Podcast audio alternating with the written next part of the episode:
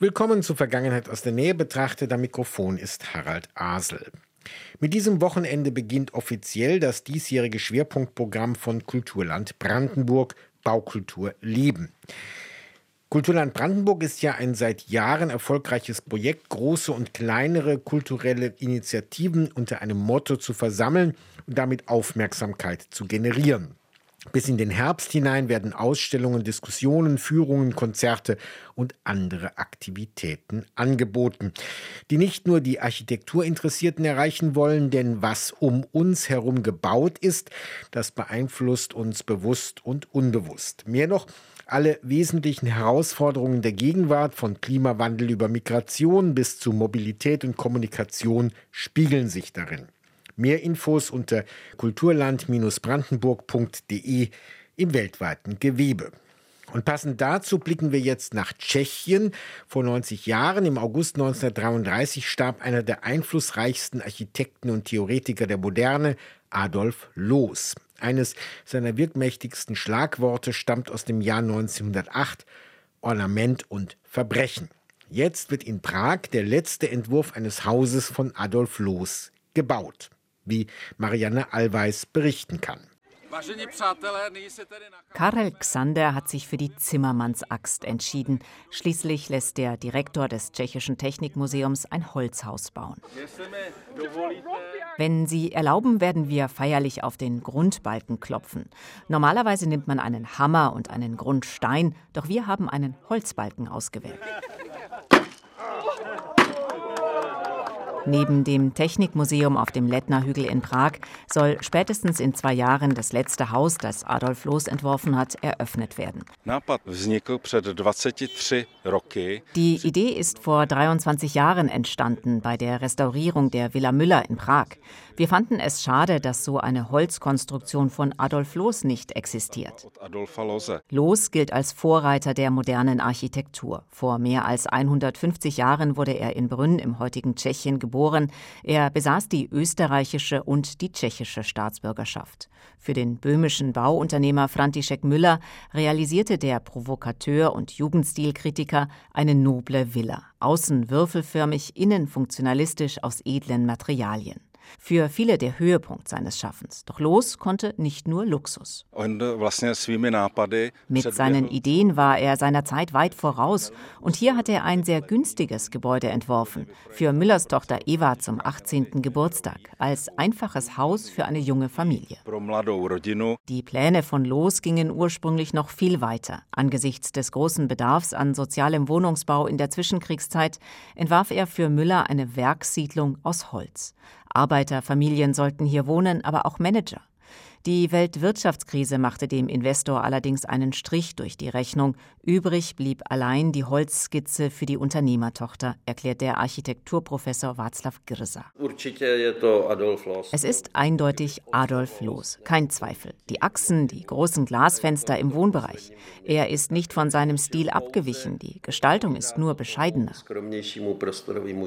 Der Leiter des Instituts für Denkmalpflege an der Technischen Universität in Prag beauftragte Studenten Studierende damit, aus den Skizzen einen fertigen Bauplan zu entwickeln.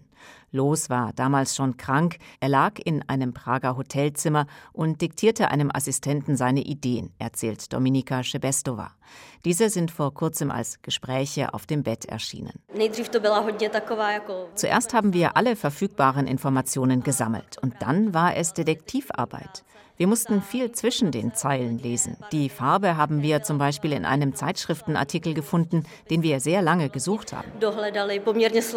Das Haus soll erbsengrün angestrichen werden. Vor allem das Äußere sei glaubwürdig, das Innere offen für Ausstellungen. Der Architekturpionier Los musste Kompromisse eingehen, doch auch in kleinerem Maßstab wollte er seinen Raumplan umsetzen, also die Decken der Zimmer je nach Funktion unterschiedlich hochbauen, so der Architekturstudent Thomas Thomas Benesch. Die klassische Aufteilung der Geschosse lehnte Los als Platzverschwendung ab. Es ist wirklich schade, dass der Raumplan als seine vielleicht revolutionärste Idee nach seinem Tod in Vergessenheit geriet, anders als das Konzept des freien Grundrisses von Le Corbusier, das überlebt hat. Das letzte Haus von Adolf Loos soll mindestens zehn Jahre in Prag zu besichtigen sein, als 1 zu 1 Modell. Das letzte Haus von Adolf Loos, 90 Jahre nach seinem Tod, wird es endlich gebaut. Wie hieß es in seinem 1908 entstandenen Text Ornament und Verbrechen? Die Symphonien Beethovens wären nie von einem Manne geschrieben worden, der in Seide, Samt und Spitzen dahergehen musste. Wer heute im Samtrock herumläuft, ist kein Künstler, sondern ein Hanswurst oder ein Anstreicher. Zurück in unsere Region und zu einem Ortsrundgang, der auch Baukultur erleben lässt, aber nicht nur.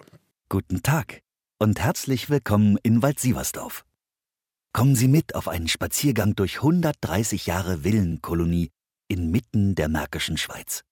Wald-Sieversdorf. Wer in Müncheberg nach Norden abbiegt, Richtung Buckow in die Märkische Schweiz, der kommt an diesem staatlich anerkannten Erholungsort vorbei damit aber nicht vorbeigefahren wird, hat der Heimatverein zusammen mit dem Bildungs- und Begegnungszentrum Schloss Trebnitz einen Audioguide verfasst, der die Geschichte der Villen und ihrer Bewohner eindrücklich vergegenwärtigt. Der Schauspieler Stefan Kaminski begleitet uns akustisch auf einem Rundweg mit 17 Stationen. Da werden wir auch auf Dinge aufmerksam gemacht, die hinter den Bäumen versteckt sind, wie am anderen Seeufer das Sommerhaus von John Hartfield. Das schlichte Holzhaus in Naturlage diente John Hartfield, dem Begründer der Fotomontage, als Sommersitz und Rückzugsort im Alter. Durch die Freundschaft mit Bertolt Brecht, den er mehrfach in Bukow besuchte, war Hartfield auf die Region aufmerksam geworden und schließlich von Brecht hierher gelockt worden. Du solltest dieses absurde Leipziger Klima endlich mit dem berühmten Guten hier vertauschen. Hier käme man auch zu einigen Gesprächen am Kamin. So erwarb Hartfield 1956 das Grundstück am Schwarzen Weg und ließ darauf das Sommerhaus errichten, das er gemeinsam mit seiner Frau Gertrud bis zu seinem Tod 1968 bewohnte. Wald-Sieversdorf ist eigentlich gar kein Dorf. Ende des 19. Jahrhunderts entwickelte Ferdinand Kindermann als Sohn eines Ziegeleibesitzers und mit Dachpappe zu Vermögen gekommen, das Gebiet als Villenkolonie für stadtmüde Berliner. Wir stehen zum Beispiel vor der Villa Seckendorf. Ein Mitglied der Familie war an der Verschwörung vom 20. Juli 1944 gegen Hitler beteiligt. Und danach ging die Geschichte des Hauses weiter. Ab Anfang 1945 kamen tausende Kriegsflüchtlinge in die Region. Auch nach Kriegsende landeten sehr viele Aussiedler und Vertriebene aus Schlesien, Westpreußen und dem Sudetenland in Ostbrandenburg. In den Dörfern und Städten der Region war der Anteil an Gestrandeten zum Teil höher als der an Alteingesessenen. Überall wurde händeringend nach Wohnraum gesucht, wurde einquartiert oder Wohnraum zugeteilt. Auch die Villa Seckendorf wurde vom Keller bis zum Dachgeschoss mit insgesamt 27 Personen aus vier Familien belegt. Stefan Kaminski liest den Hörspaziergang zu Wald-Sieversdorf, entwickelt vom Heimatverein und der Bildungs- und Begegnungsstätte Schloss Trebnitz. Problemlos herunterladbar aus dem Netz. Und wer jetzt Lust bekommen hat, Wald-Sieversdorf ist auch Station an der Bukower Kleinbahn. Die fährt bis Oktober immer an Wochenenden mehrfach täglich, eine Schmalspurbahn, die 1897 in Betrieb genommen wurde. Das Deutschland-Ticket gilt zwar nicht, aber dafür sind viele engagierte Vereinsmitglieder unterwegs, die die Eisenbahngeschichte der Region lebendig werden lassen.